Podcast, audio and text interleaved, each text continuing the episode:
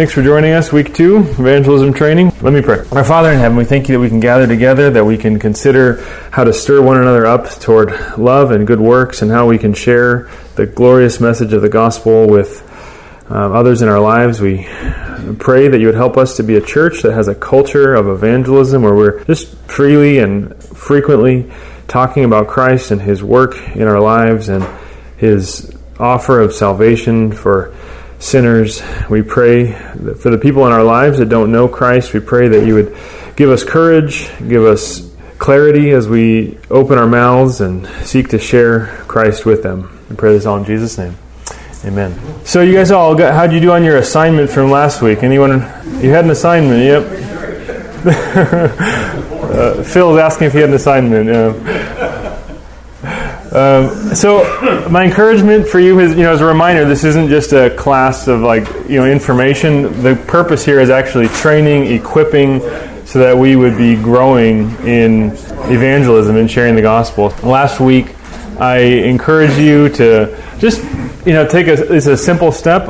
It's not doesn't take um, a theology degree. Doesn't take uh, really much else besides time, but just starting to pray for your own heart to grow in love for God and His Word, praying for unbelievers that you know, uh, praying for opportunities to communicate the gospel, and then in that in that prayer, even just confessing any sinful fear, apathy, shame that you feel, uh, confessing that to God. That's what we do with sin. We don't just feel sorry about it. We confess it to God. We ask for forgiveness, and then we remember that we're forgiven for it all. We're forgiven for all the times that we mess up in evangelism, all the opportunities that we don't take, all the times we're afraid of what people think of us, all the times that we don't care, all of those times where we are forgiven by God in Christ. And so that was part of your assignment. Then also just to memorize and meditate on 2 Corinthians 5 20 and 21 that we are ambassadors for Christ and that He's given us this message that we're called to communicate to others.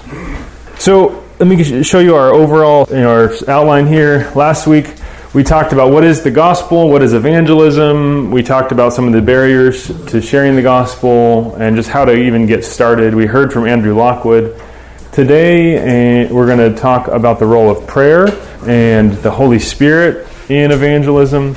We're going to then talk about some practical matters of just like bridges to the gospel or or how do you transition a conversation to the gospel? How do you even bring up, you know, you're used to talking about the sports or the weather or, you know, the, all the things you, you might talk about that are easy and that don't require any social transition. And then how do you get to the gospel? And how do you handle objections? Um, we'll talk a little bit about that. And then we're going to hear from Keith Greenwood about his own testimony and experience in evangelism. So uh, I should you should have two pieces of paper. If you don't, I have some extras up here. There should be one. I mean, you could share the one. The one of them is a handout that has um, an outline of our lesson for today, and then on the back, we'll re- I'll reference this later. It has some instructions about sharing your personal testimony, and then the other is a survey that uh, you know it's it's anonymous um, and it's voluntary. If you don't feel like filling it out, you don't have to. But I'll get to that later in the class as well. So, just as a reminder, what is evangelism? You know, it's this comes from the Greek word evangelion, the gospel, the good news. The you know, that's really just what it means. It's, it's sharing the good news. But you know, I have up here a fuller definition that it's the compassionate communication of the good news of Jesus Christ to lost people and the power of the Holy Spirit for the purpose of bringing them to Christ as Savior and Lord. Um, we talked about how it's compassionate, how it it's you know that it's not to be a cold, hard-hearted communication that we are speak with with love and compassion in our hearts for people that are lost. They really are lost. They may appear like they have their lives together, they have direction, they have purpose, they have hope, but they don't. If they feel that way, it's it's not going to last. When they come up against death, um, they don't have a, a savior that's defeated death. They they need the gospel. There's no one who doesn't need the gospel. It's in the power of the Holy Spirit and it's for the purpose of bringing them to Christ as Savior and Lord. Although the results are not in our hands, we're going to talk about that today. One quote I wanted to share as I was preparing for this, it kind of actually ties in with last week. We talked about, you know, praying. I, I, I encourage you to just pray for your own heart to grow in love for God and His Word. And I talked about how, you know, instead of just feeling guilty, like, I've got this is one more thing I've got to add to the list of, you know, go check the box and share the gospel, you know, be a good Christian. And so I, I read this quote from a gentleman. Uh, I didn't bring the book, but it's called "Tell the Truth." It's a, it's a good book. It's a large book, but he gives a really solid doctrinal foundation for evangelism. And he says if people do not have the desire for evangelism, there is no use trying to train them. We might try instead giving them a strong dose of teaching on justification by faith. Unmerited mercy softens cold hearts. And that's something I've, you know, I've seen true in my life, and I would just pray for, for you as well for our church that as the gospel, the justification by faith, not by works, not by our sharing the gospel, not by any good thing that we've done, when that really sinks into our hearts that we're right with God by just by trusting Him, um, not by any works that we do, our, our hearts become softened. They become alive to the truths of the gospel. And then talking about the gospel becomes much easier when it means something to you, when, you when your own heart cares, when, your when your affections are stirred up, then you're talking about something that really is good news to you. You know, and conversely, when we don't really appreciate the gospel, when we don't really care, you know, about the fact that we're justified by faith, when those truths are seem distant and unimportant to us, then you know, evangelism is going to seem like a drudgery, like a slog. It's not going to, there's not going to be any joy out of our hearts. So that's my prayer for us in all of this. So I'm going to talk initially about prayer in evangelism, and I thought we could look at two prayers that the Apostle Paul prayed for himself. These are these are the Apostle Paul's prayer requests. There might be others. I don't know. I didn't survey all of his letters, but you know, we talk. You know, we go around prayer groups and we ask for prayer requests for ourselves. Well, this is what, when Paul gets around to asking for prayer requests for himself, this is what he says Ephesians 6 18 through 20. This is coming at the end of his discussion about the armor of God. He's just finished, you know, describing how we're in a spiritual battle. We need to stand firm, take up the sword of the Spirit. And then he says this praying at all times in the Spirit with all prayer and supplication. To that end, Keep alert with all perseverance, making supplication for all the saints, and also for me, that words may be given to me in opening my mouth boldly to proclaim the mystery of the gospel, for which I am an ambassador in chains, that I may declare it boldly as I ought to speak. Now remember, this is the Apostle Paul that's asking for this prayer request. You know, the one who wrote half the New Testament, the one who saw the risen Christ you know, on the road to Damascus and was his life was totally transformed. What is his prayer request? What is he asking for himself? Asking for the Ephesians to pray for him. Boldness. Why would he ask for boldness? All the things you listed on your survey? Yeah. Right. All of the reasons, the things that we're susceptible to, you know, fear of man, fear of rejection, fear of uh, sounding foolish, losing a relationship, offending people, um, you know, it, the Apostle Paul experienced those same fears. I mean, maybe in different flavors, but he was afraid too. Why, he wouldn't ask for prayer for boldness if he didn't struggle with timidity, with fearfulness, with uh, temptation to to refrain from speaking when he should. So it, we should take heart that um, it's not something unique to you. That you're not the only ones. I'm not the only one. All of us, all believers face this temptation. And partly uh, this is because, you know, as he says here, the, the mystery of the gospel. Remember in 1 Corinthians 1, he talks about how the gospel is foolishness to the world. There's an element of mystery and foolishness and unexpectedness in the gospel that you don't have to work for it, that it's all by, by God's grace through faith. That's not what we would have expected. And so there's a temptation to be afraid. And so there's a we see here an exhortation to pray, asking for prayer requests, we pray for evangelism and pray for, for boldness in evangelism. There's a parallel passage in Colossians. Um, I'm going to flip over to that now, or click over to that. Colossians 4, verses 2 through 4. These are parallel letters. I think they're both written from prison. He says this in Colossians 4, 2 through 4. Continue steadfastly in prayer, being watchful in it with thanksgiving. At the same time, pray also for us, that God may open to us a door for the word to declare the mystery of Christ on account of which I am in prison, that I may make it clear which is how I ought to speak. So, what's his prayer request here in this parallel passage? Opportunity Opportunities? Clarity. Clarity. Yeah. Oppor- yeah. He's asking for both opportunities that God would open a door for the word, and then he's also asking for clarity in verse 4 that I may make it clear which is how I ought to speak. You know, I found if, you if Ephesians 6, he's asking for courage.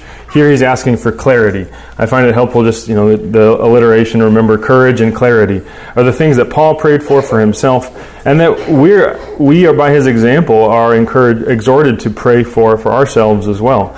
You know, clarity is, I mean, if you've tried to share the gospel, you know why he would pray for this. I mean, I, I don't know, you could, you don't have to raise your hands. I know if you're human, you've struggled with this. Just unless you have this unique gift of evangelism where you can get it all across correctly and clearly the first time but it's you know it's easy that you start something you think you know where you're going and you just end up kind of jumbled over your words or the conversation takes a turn you didn't expect and you don't know how to get it back. And um, that's that's a common experience in sharing the gospel. It was i think it was common for paul. He he struggled and he, he wanted to make the gospel clear and so he prayed for that for himself, that, that he would have, um, that God would help him to make the gospel clear.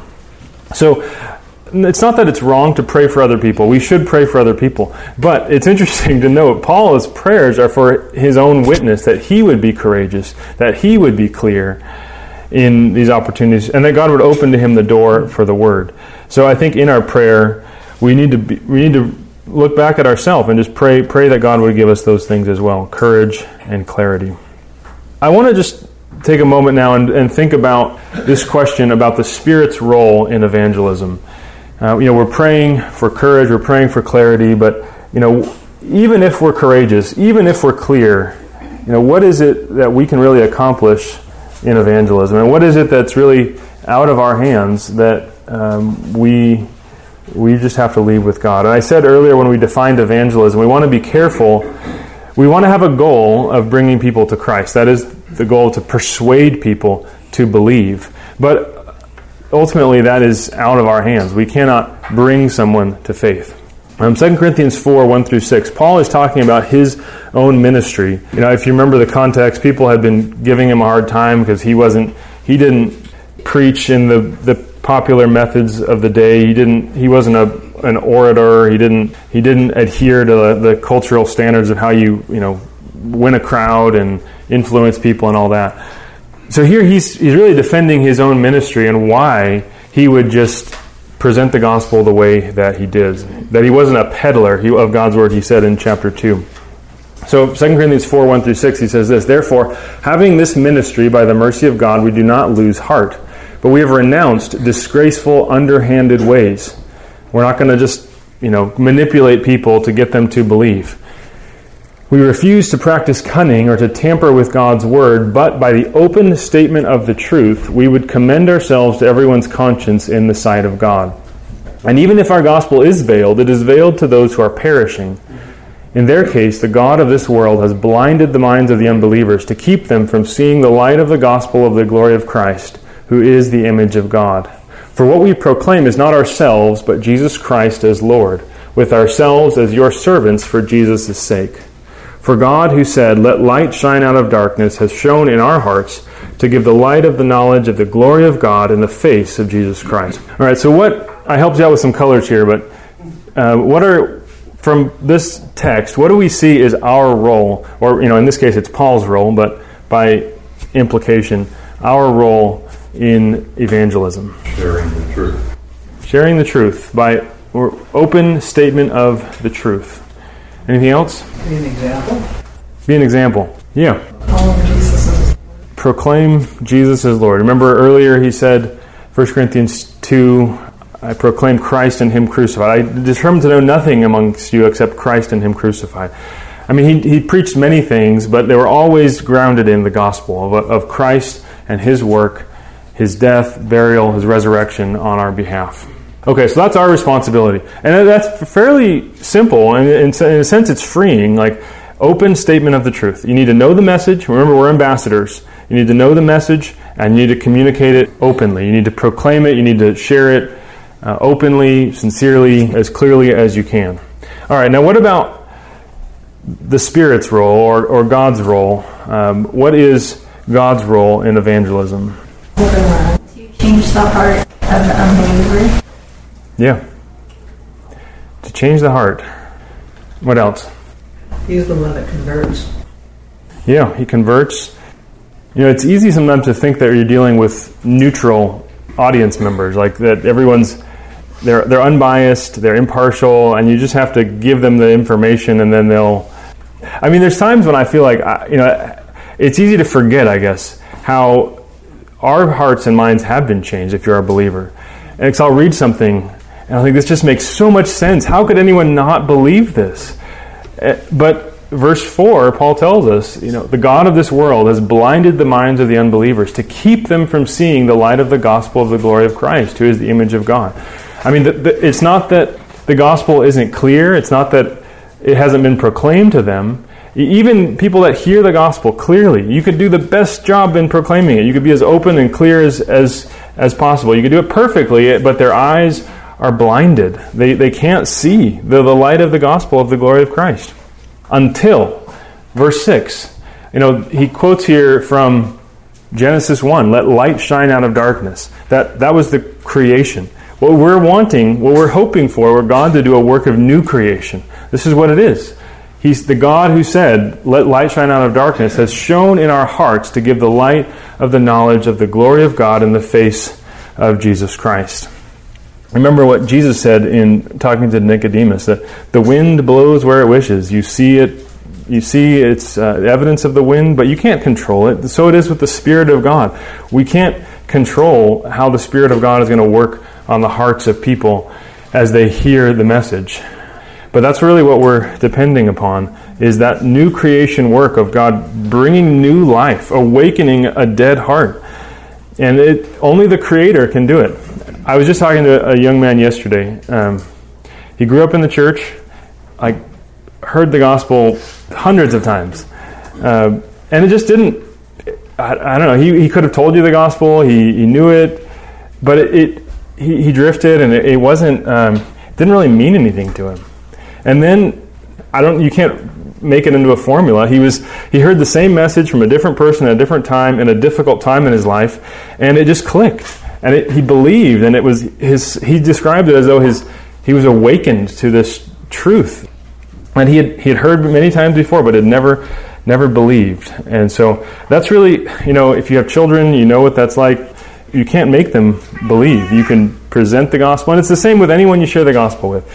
Our role is presenting the gospel as clearly, as as courageously as we can, as winsomely as we can. Uh, we want to adorn the gospel with our good works, but it's the Spirit's work to give new life. We cannot bring some, we cannot create life out of darkness.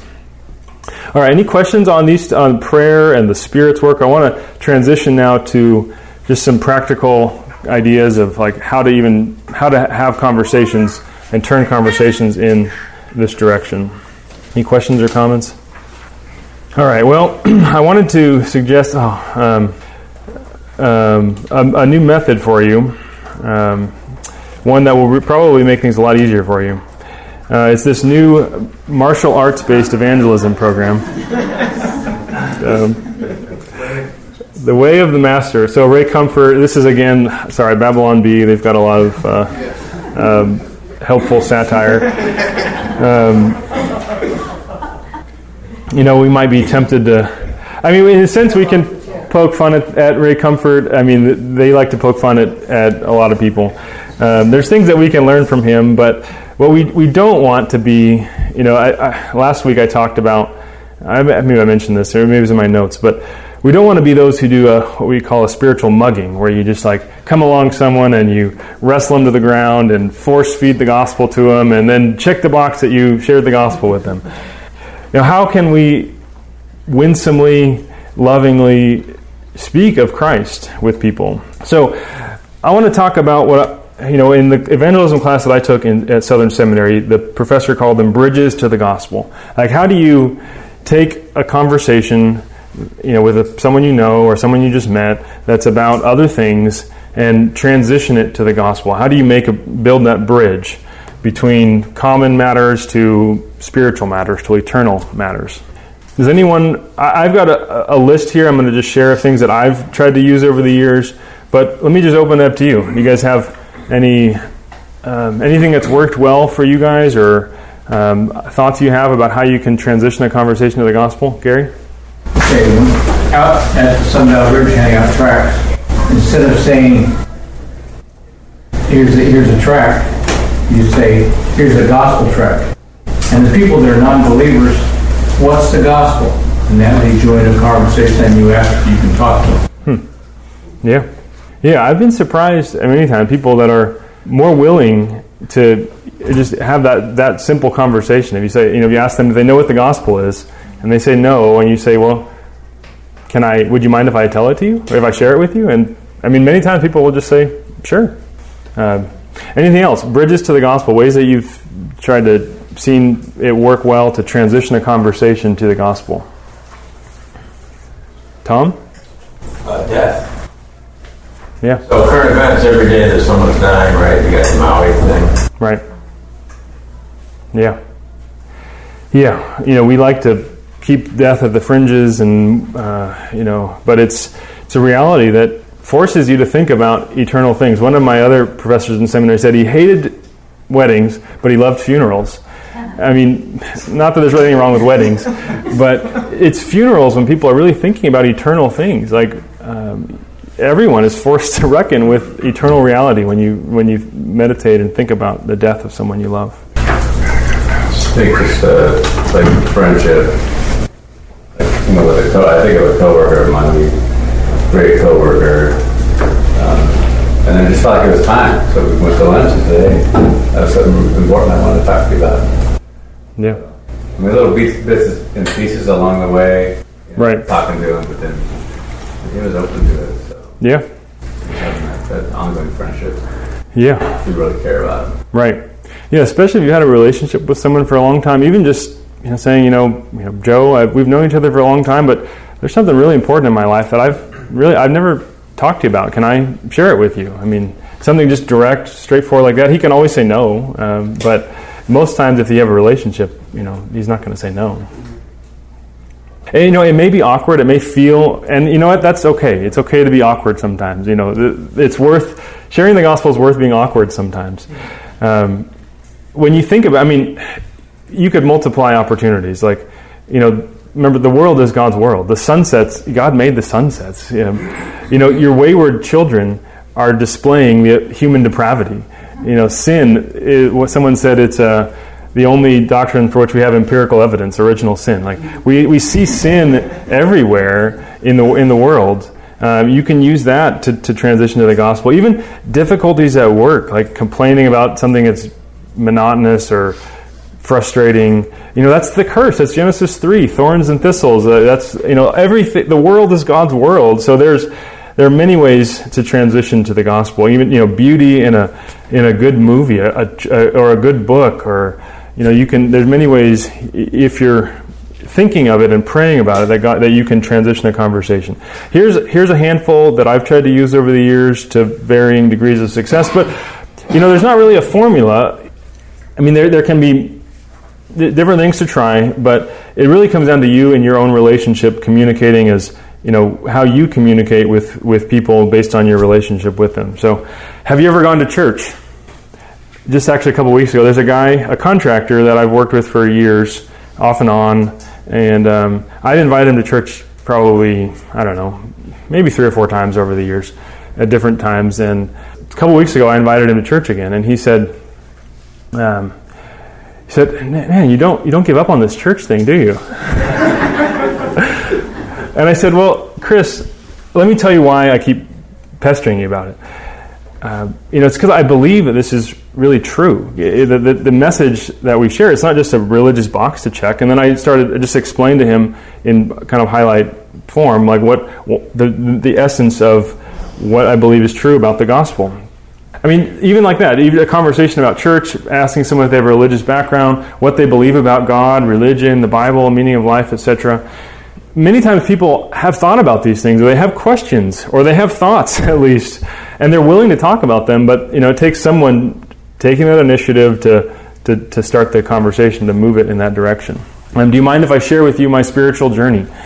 Do you mind if I share what I believe about, you know, fill in the blank, death, you know, meaning of life, God, um, the spiritual realm, you know, you could fill in the blank there about, a lot of things.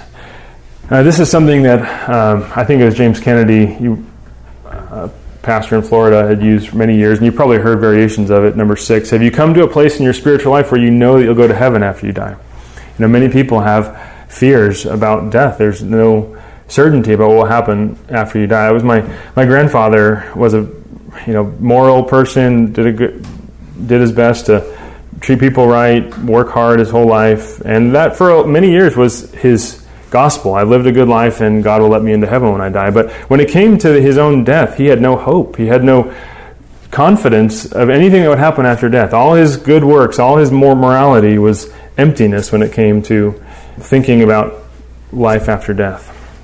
Even something simple, is there any way I can pray for you? Um, that a way that's you know less maybe, maybe less offensive. Uh, but yeah, like I said, you'll be surprised. I'm sure other people here can share stories as well. But another example, I mean, I was surprised of someone who I was talking to a, a guy that I played tennis with um, a few months ago, and I asked him if he'd been reading anything lately, and he said he'd been reading uh, this novel by this gentleman, David Foster Wallace. I didn't know anything about David Foster Wallace. Maybe some of you have read. Apparently, he's a well known novelist. He said, I really like this author. You know, he, he makes. Um, he makes the point that everyone, whether you're an atheist or religious or whatever you are, everyone worships something. Everyone has to have a God in their life. And, and I was just, I was floored. Like, this is like, he's, this is a message from a sermon. He's not a believer. This guy, Matt Gray, his name's Matt. Um, he's not a believer. Uh, doesn't go to church. He used to be a pretty radical socialist, and, and yet he's telling me that everyone has a God and everyone worships something. And um, so it turned into a, a, conversation that we had that day, and then another day about uh, actually Tim Keller quoted that same fellow in one of his books about how we all have a we all have a God, and we need to choose the right one and worship the true God. So you know, there's not going to be you may it may be awkward. Uh, it, there may not be a perfect way. You may not, you know, but I would encourage you to be intentional and take, you know, pick a, pick something that might work for you based on your relationship with a given person and prayerfully take that step. One other way another way to think about just another strategy to think about is just sharing your own testimony with, with people and this is where if you flip over your handout on the back i gave you kind of an extended version i just basically copied this from the class that I took at Southern, but uh, highlights about sharing your own testimony. I mean, if you're a Christian, then you have a testimony. If you're not a Christian, then get a testimony. Uh, but a testimony is just a story of how how you came to trust and actually trust and believe the promises of God for you in the gospel. Um, so it may be a radical story of you know being in drugs and an alternative lifestyle and coming out of it, or it might be being raised in a Christian home, a Christian church, hearing the gospel. You may not even know a specific time or date or place when you, you know, became a Christian, but um, you have a testimony if you are now in a place where you're trusting in the promises of God.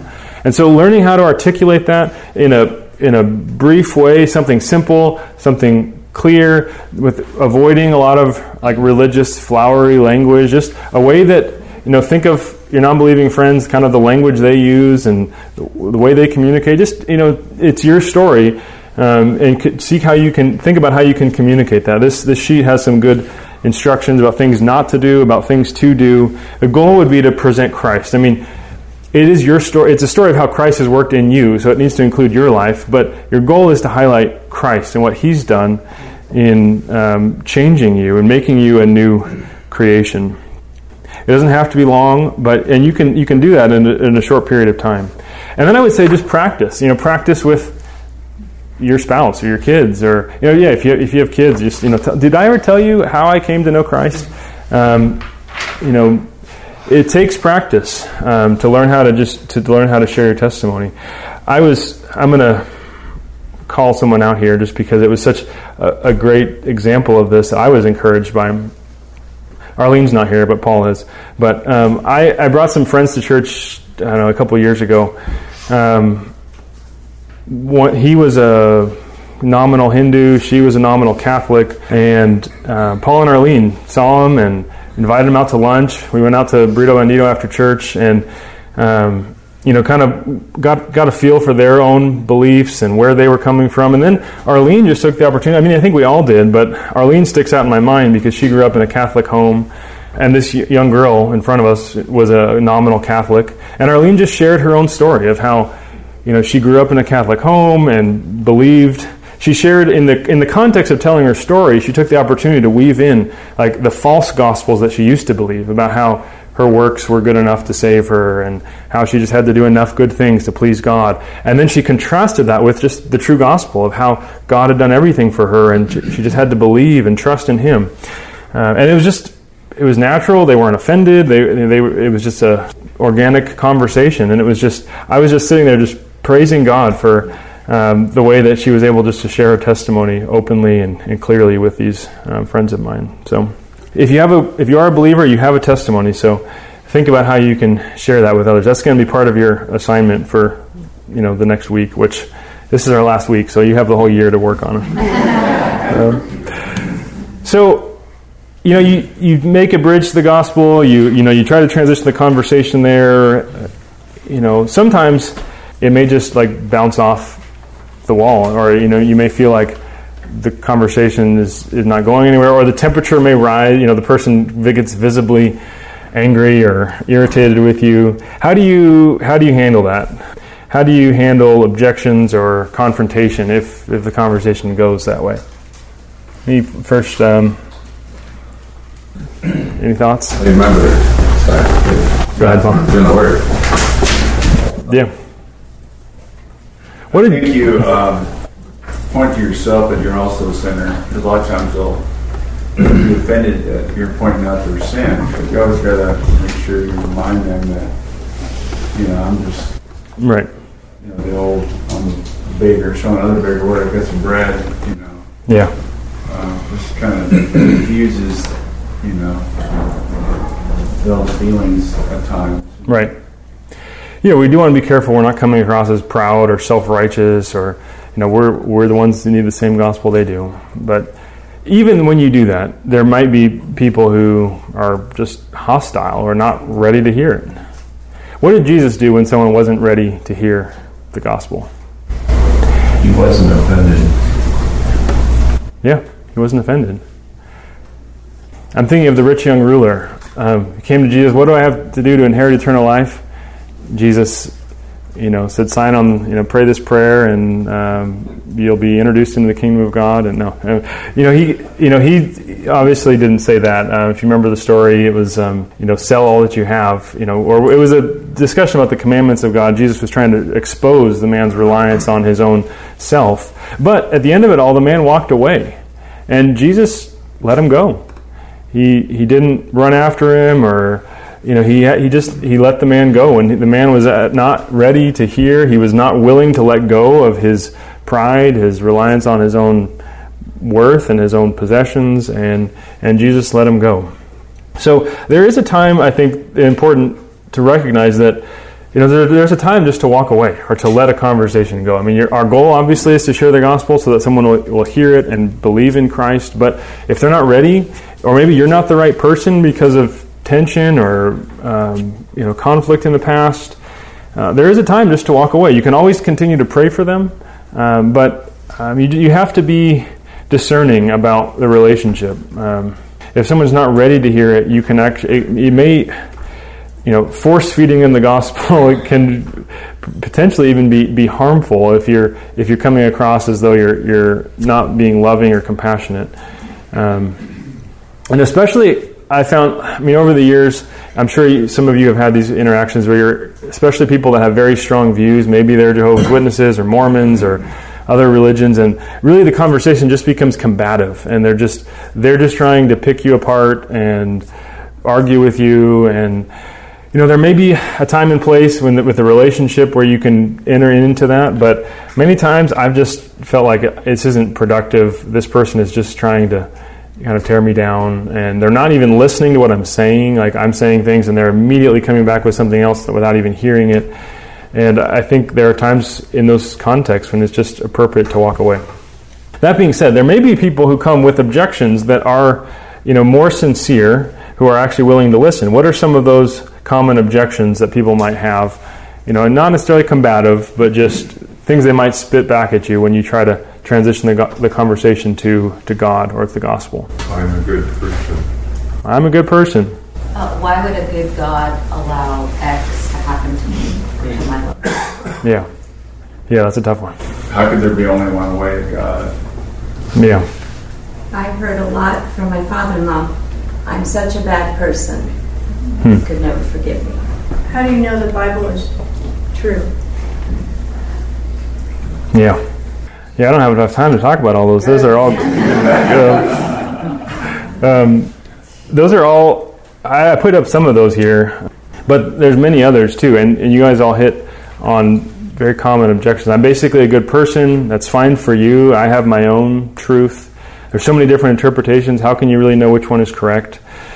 Uh, you know, usually these things. Um, you know, there are may, there may be some where you know it, you, you may need to go hit the textbook or like you know ask your pastors or you know find a video of like you know how do we really trust the interpretation of the Bible? You know, there may be some cases like that, but many times these objections are actually not that complicated, and you know the the, the common ordinary Christian who understands the gospel can if you have the time to think about your responses and pray about them, you can lead a person through them. Like when someone says, "I'm basically a good person," um, you know that's that's not. You don't have to. If you understand the gospel, you understand. You know what they, what you can just start by asking them questions. You know, what do you mean by good? Like, how, how are you defining good? You know, how do you know that you're really a good person? And then you can be slowly, you know, Ray Comfort style. You can show them that they've done things that are not good. Um, you know, you know, essentially when someone is saying that, they're saying, I'm, I'm just as good as someone else, or I'm better than someone else. No, that's fine for you, but I have my own truth. You know, you want to bring them to understand who, who God is. Um, that we don't get to define our own truth. I mean, a lot of these things, I'll, I'll try to get back to who the character of God as the bedrock reality under, under all of existence. He's the one who determines what is good. He's the one who determines what is true. The self, we don't get to determine that for ourselves. You know, if there's if someone says there's too many different interpretations of the Bible, how can you really know which one is correct? Usually they haven't actually read the Bible. And you could take you could ask them, you know, would you read the Gospel of John together with me? We could just read one chapter a week and talk about it. Meet for lunch or coffee or whatever. You know, one thing I would say, and then I'll call, um, I'll make a few more slides and call Keith up. But something that's really helped me with these objections, you know, there's not really anything new that people say these days. I mean, there may be some, you know, maybe a little bit different language, but you go, you know, people have been saying similar things for decades. If you read read books like Mere Christianity by C.S. Lewis, or you know, all the, you know, Francis Schaeffer, he's written many, many things on these topics. Or Making Sense of God by Tim Keller is another really good one, um, where he they basically expose these fallacies for what they really are. As you study those, if you read those books, and as you practice uh, how you would, you could even rehearse how would you respond to this um, objection? You know you can grow in how you how you respond to them. That might be something we talk about more in a future evangelism training but i want to just encourage you a few more things and then we'll call keith up. I would just say don't don't do it alone. Like evangelism is hard dealing with these objections uh, transitioning conversations getting over the awkwardness getting over our fears it's it's hard. So let's seek to help one another in this you know pray for each other ask each other how you're doing in evangelism that's something we've tried to do in our home fellowship group um, to share how we're doing or to pray for specific people in evangelism. You know, like I said, invite visitors to church out to lunch. You know, it's a team. In a sense, it's a team sport. You don't have to be just all individuals doing your own thing. We can help one another in evangelism. And I'd like to also offer a few books. If you want, like I said, this is going to be the last week that we do this, but here's some books that I found helpful over the years that if you wanted to think more about um, how you could grow in, in evangelism or how to communicate your faith. This one called Tactics is uh, it's called a game plan for discussing your Christian convictions. It's by a, an apologetics professor from Biola. He just walks through a lot of situations and like theoretical or or not um, circumstances where he you know how, how do you transition a conversation how do you kind of diffuse objections and, and move people towards um, spiritual conversations he's the one who said you know just aim to put a rock in someone's shoe um, try to move them you know closer to, to the truth um, J.I. Packer has this excellent book. It's I think it's 50, 60 years old now. Evangelism and the Sovereignty of God. Excellent book. Just unpacking how um, God is sovereign in saving, but we are responsible to communicate the gospel. And then a couple books from the Nine Mark series, Evangelism by Mack Stiles. That one's really about how a church can together share the gospel, how we can have a culture of evangelism, how we're, we're sharing the gospel and, and displaying the gospel in the church. And then this one by Michael Lawrence, also in that same series, Conversion, how God creates a people. Really, you know, he, he highlights how we're not trying to make nice moral people we're trying to we're, the goal is new creations people that are of a new heart a new life and how that impacts how we go about evangelism and those are some books you know i think i don't know trish at least a couple of those are in our bookstall I know we have the red one. um, I'm not sure yeah, but Amazon has them, or maybe we'll add them to our bookstall. Um, so, with that being said, I'd like to call Keith up and hear from Keith about his experience and over the years in sharing the gospel. All right, Keith, you're in the hot seat. I've got the same same questions I asked last week, so I'll just put them all up here, and you can um, start us off with the first one. Was there a defining moment in your life in which you began to think more seriously about evangelism? What was that process like? Um, I would just say that um, it was when I was working with youth, um, because when you go to teach somebody how to do it, you have to do it, and you have to be prepared, and you have to uh, think about all those questions. I noticed that when you uh, you had a list there, and it was like, how do you bridge this? Almost everyone had a question mark at the end. So learning how to ask questions, I think, is the biggest helpful bridge because uh, you don't know how to articulate what where they're at until you find out where they're at. You know, because Yeah. somebody would say, you know, I'm a Christian. Well, what do you mean by Christian? What does that mean to you? And then as you go down the list of uh, their answers to that, then you have follow-up questions. You know, so I think uh, if I'm, I'm a good person, you can ask people more questions about what do you mean by good? You know, how do you know what's good? It's everybody good because you need to understand how um, what where man, who man is and who God is to, Yeah. to get into the rest of the gospel. But um, so working with youth, I went to a, a week session with uh, high schoolers.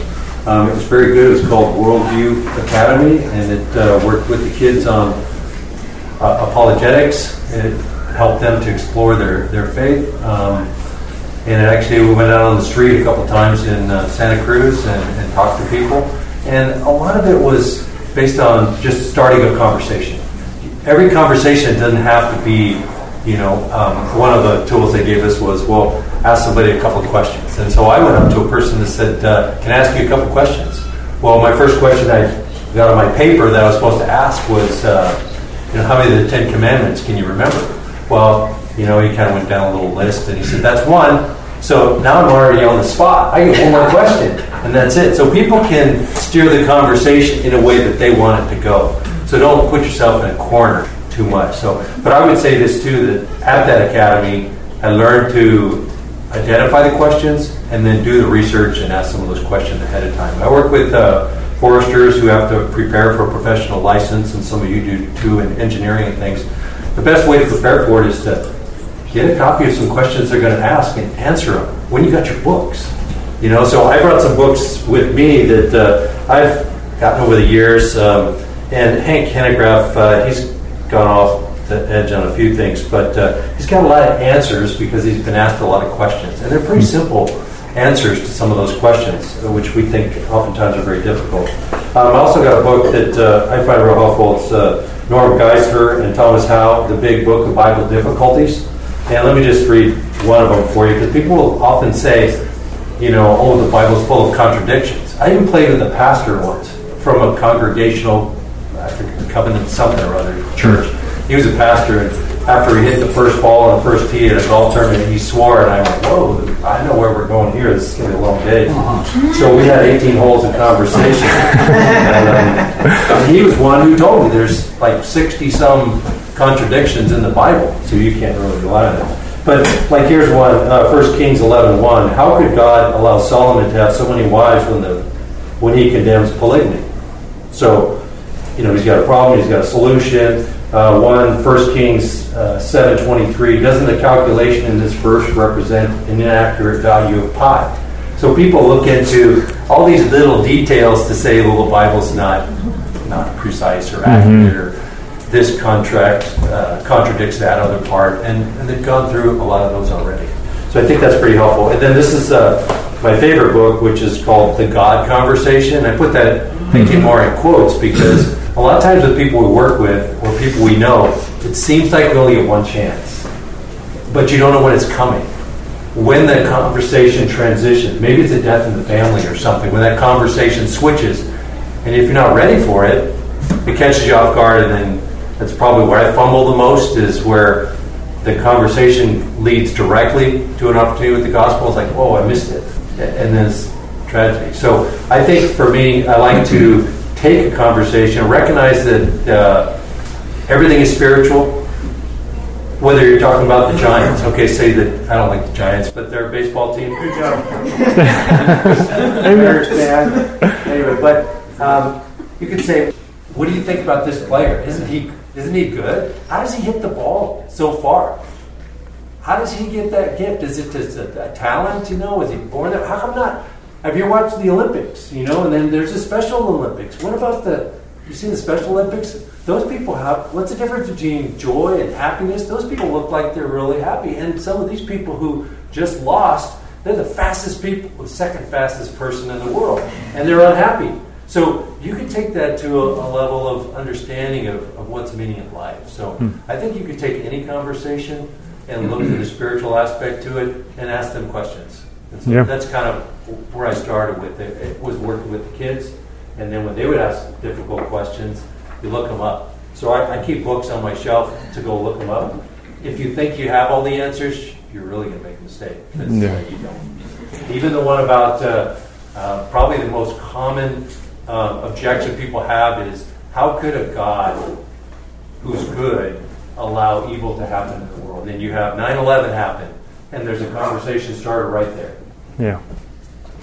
So, what kind of fears have you had, and how do you deal with those as you tried to pursue evangelism in different contexts over the years? I don't mean to sound um, arrogant because I'm not in that regard. I don't, not that I don't have fears, but I've kind of gotten over most of them because I, I feel confident in the gospel itself. So if I put my faith in the gospel and the message, then the weakness is all on me. So if I don't have to have all the answers, I- I'm not afraid. I, I used to be more afraid because I thought, you know, I learned evangelism explosion, which was okay. Got to remember this. Oh, I forgot the second question. What is it? You know, now you're trying to do a formula, and that's that could be a mistake. Yeah. So from a fear standpoint, I don't feel like I have them. I just uh, I'll get back to you on that one. Hmm. Kind of thing. And, and if I start the conversation, I tend to direct the conversation so that fear kind of goes away there too. Someone else asked a question about that, or an objection people have about the Bible. You know, how do you know that you know the Bible or what translation?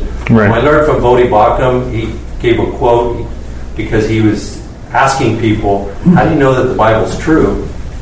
or why do you yeah, rely upon the Bible? And people didn't know. So he gave this quick little um, statement that I memorized, which is a place that you can keep in the back of your head. You don't have to quote it, but uh, you can take the conversation from one point to the next in that, uh, if you think about this conversation. So um, the Bible is a reliable collection of historical documents written by eyewitnesses during the lifetime of other eyewitnesses and records for us supernatural events that took place in fulfillment of specific prophecies. And it claims to be divine rather than human in origin, its writings. So if you think about those, depending upon where they go in the conversation about the Bible, you can say, okay, well, it's written by people. Okay, these were eyewitnesses, and it was recorded during this time. So there's uh, collaboration and, and opportunities to review. So Yeah. just knowing those aspects of the of the Bible gives you a place to. Otherwise, you're trying to remember. Okay, how many manuscripts were written during this time? Julius Caesar's were written, and how many? You try to remember too many details, and you get lost. So, what kind of uh, evangelistic opportunities have you had over the last few years? And Keith's in our own fellowship group, so I can just testify. Like every uh, other week, he's like he's bringing up someone. I was just praying for Joe or Bob, or so I know. I mean, that's probably why I asked him. I know he's he's regularly sharing the gospel, or thinking about sharing the gospel, trying to share the gospel. So, how what kind of opportunities have you had in the past few years? Pretty much everyone I work with, I can take a conversation to. I I just cut it off yesterday by mistake. I wear a wristband sometimes, all the time, that's uh, rubber, and it has uh, three of the solas. There's no room for five, so it's got three on there. And it starts a conversation. Someone and I, I pointed towards me, the words towards me, not the other person. So I'm not, you know, shoving something in their face. But when I shake someone's hand, there's there's words on my uh, wrist, and and they say, "What does that mean?" Because it's sola scriptura, sola gloria. So uh, in Christ alone too. So they say, well, what is that for? Or what does that mean? And then there's a conversation right there. Or someone will often say, hey, I like your wristband. And then I know where they're coming from too. And then we get to have a conversation in that regard. So almost every time I could, you mentioned the, the weather. We're having hot weather. I, there's climate change you can talk about. You know, who's in charge of this anyway? You know, there's stories about you got two farmers. You know, one grows rice and one grows tomatoes, and it's it's hot. And if you get rain right now, it's going to scorch this plant, but this one needs the rain, and they're both praying to God for for the rain or not the rain. So who does He answer? You know, so it just those seem like simple questions, but makes them think a little bit. But mostly um, at the World Academy, we learned four questions. They call them killer questions. One is, what do you mean by blank? Um, how do you know that what you're saying is true? And I use it all the time at work because people say, well, you know, the Bible's full of contradictions. Well, like you said, they never read it. So how do you know? Which ones? Tell me. Tell me a couple. You know, that's fine. And then what difference does it make? Like, if you believe this, where does it go? What hmm. difference does it make in your life? Does it does it have an effect? And like you said, the gospel. If you believe in the gospel, does it make a difference in your life? If it doesn't, it's kind of a question of Yeah. how valuable it is to you. And then the last one is, what if you're wrong? What if you're wrong and you die? In your belief that I'm, I hope I'm good enough. Hmm. You know, what if you're wrong? That's that's a pr- pretty tough Yeah. place to go. Those are good. key- I should have put those up there. So, in terms of just equipping, you know, and, and growing in evangelism, what do you think are important ways we could do that? I think everybody lists down the questions, objections that they've heard, and then go and dig in and answer. You got an open book test, you know, because you got the Bible with you. Hmm. And you have friends too. You get to ask the teacher. And then you go ask Ben what, what the answer to that question is. Or ask Google. They'll probably come up with some crazy answers. But, you know, I think um, asking questions. Yeah. Asking questions. And, and it doesn't hurt to ask questions. They don't have to answer. And it doesn't have to be, be, um, I don't know, it could be the ones like you said about uh, what's your you know, church background. I can ask anybody at work that. That's not an offensive question that uh, is not going to have any impact on whether they have the job or not. They already have the job. And I'm not going to fire them over it. Yeah. Like uh, conversation, because I get to ride with people in the truck all the time. No? Yeah. Yeah. All right. Any other questions for Keith? I have a couple closing slides. I know we're coming up on 10. Any, any last words, Keith? Thank you so much for sharing. No, I can go on. Yeah, no, keep it going. Um, so, you know, just as you're thinking about, you know, where we go from here, um, you know, I kind of joked about this being assignments, but I think there's, I'd like to, you know, hopefully you take something away from this. Like I said last week, think of unbelievers in your life, three to five. I mean, it could be more, it could be less, but real humans that need the gospel, that need Christ, and pray for them. Um, pray for them to be willing to hear, pray for God to open doors for you, but then also pray for yourself that you would have clarity and courage in communicating the gospel. And then you just have to plan to you just have to be willing to initiate. I mean that's sometimes that's the hard hardest part. I was talking to someone after the class last week and I, I could relate because he told me, yeah, I was on a fishing boat for five hours with my neighbor, and it took me like four and a half hours to talk about spiritual conversation. And I was at, in a car ride with with one of my coworkers, and it took me like I, we had six hours. We drove to Cedarville and back. And it was like on the way back when we got to Burney, I was like, "All right, I've got an hour left. I've got to, I've got to take the conversation there eventually." So it just takes, you know, be, taking initiative, but make a plan to do that um, with someone maybe from that list. I mean, like you said, sometimes the conversation, the, the opportunity comes when you're not expecting it, but you know, other times you can take initiative to, to direct a conversation that way. Practice sharing your testimony or practice, you know, your responses to, to those questions. Think through those things, you know, um, how you would answer objections that people might come up with like I said last week, memorizing, meditating on 2 Corinthians 5 20 to 21, that you're ambassadors, and then ask someone to keep you accountable your family member, friend, home fellowship group member. Um, you know, it's not something you want to do on your own. Um, four questions. Um, like I said, you don't. It can be anonymous. It's voluntary. If you don't want to share it, you don't have to. Uh, how frequently do you share the gospel with others? What are the barriers that prevent you from sharing the gospel? what has been helpful from these last two weeks, and then what would be helpful for future uh, if we did this kind of thing. I'm going to read one quote from Spurgeon, and then I'll pray. Um, but here's the quote from Spurgeon. He says, If sinners be damned, at least let them leap to hell over our dead bodies. And if they perish, let them perish with our arms wrapped about their knees, imploring them to stay. If hell must be filled, let it be filled in the teeth of our exertions, and let not one go unwarned and unprayed for. Let's pray. Our Father in heaven, God, we thank you so much for the good news of, of Jesus Christ that you have promised to resurrect us on the last day, having forgiven us of all of our sins, justified us, made, made us right with you, defeated sin and death and the devil. We thank you so much for this message of hope that we have that that makes such a difference in our lives, that gives us power to defeat sin and to grow into the likeness of Christ even now, and gives us hope for the future. Please equip us and, and help us to grow in courage, in, in our convictions, in, in clarity, in communicating the gospel. And please give us many opportunities to share Christ. And we pray that by the power of your Spirit, that our words would be accompanied by your new creation power, that you would awaken dead hearts and bring your children home. In Christ's name we pray. Amen.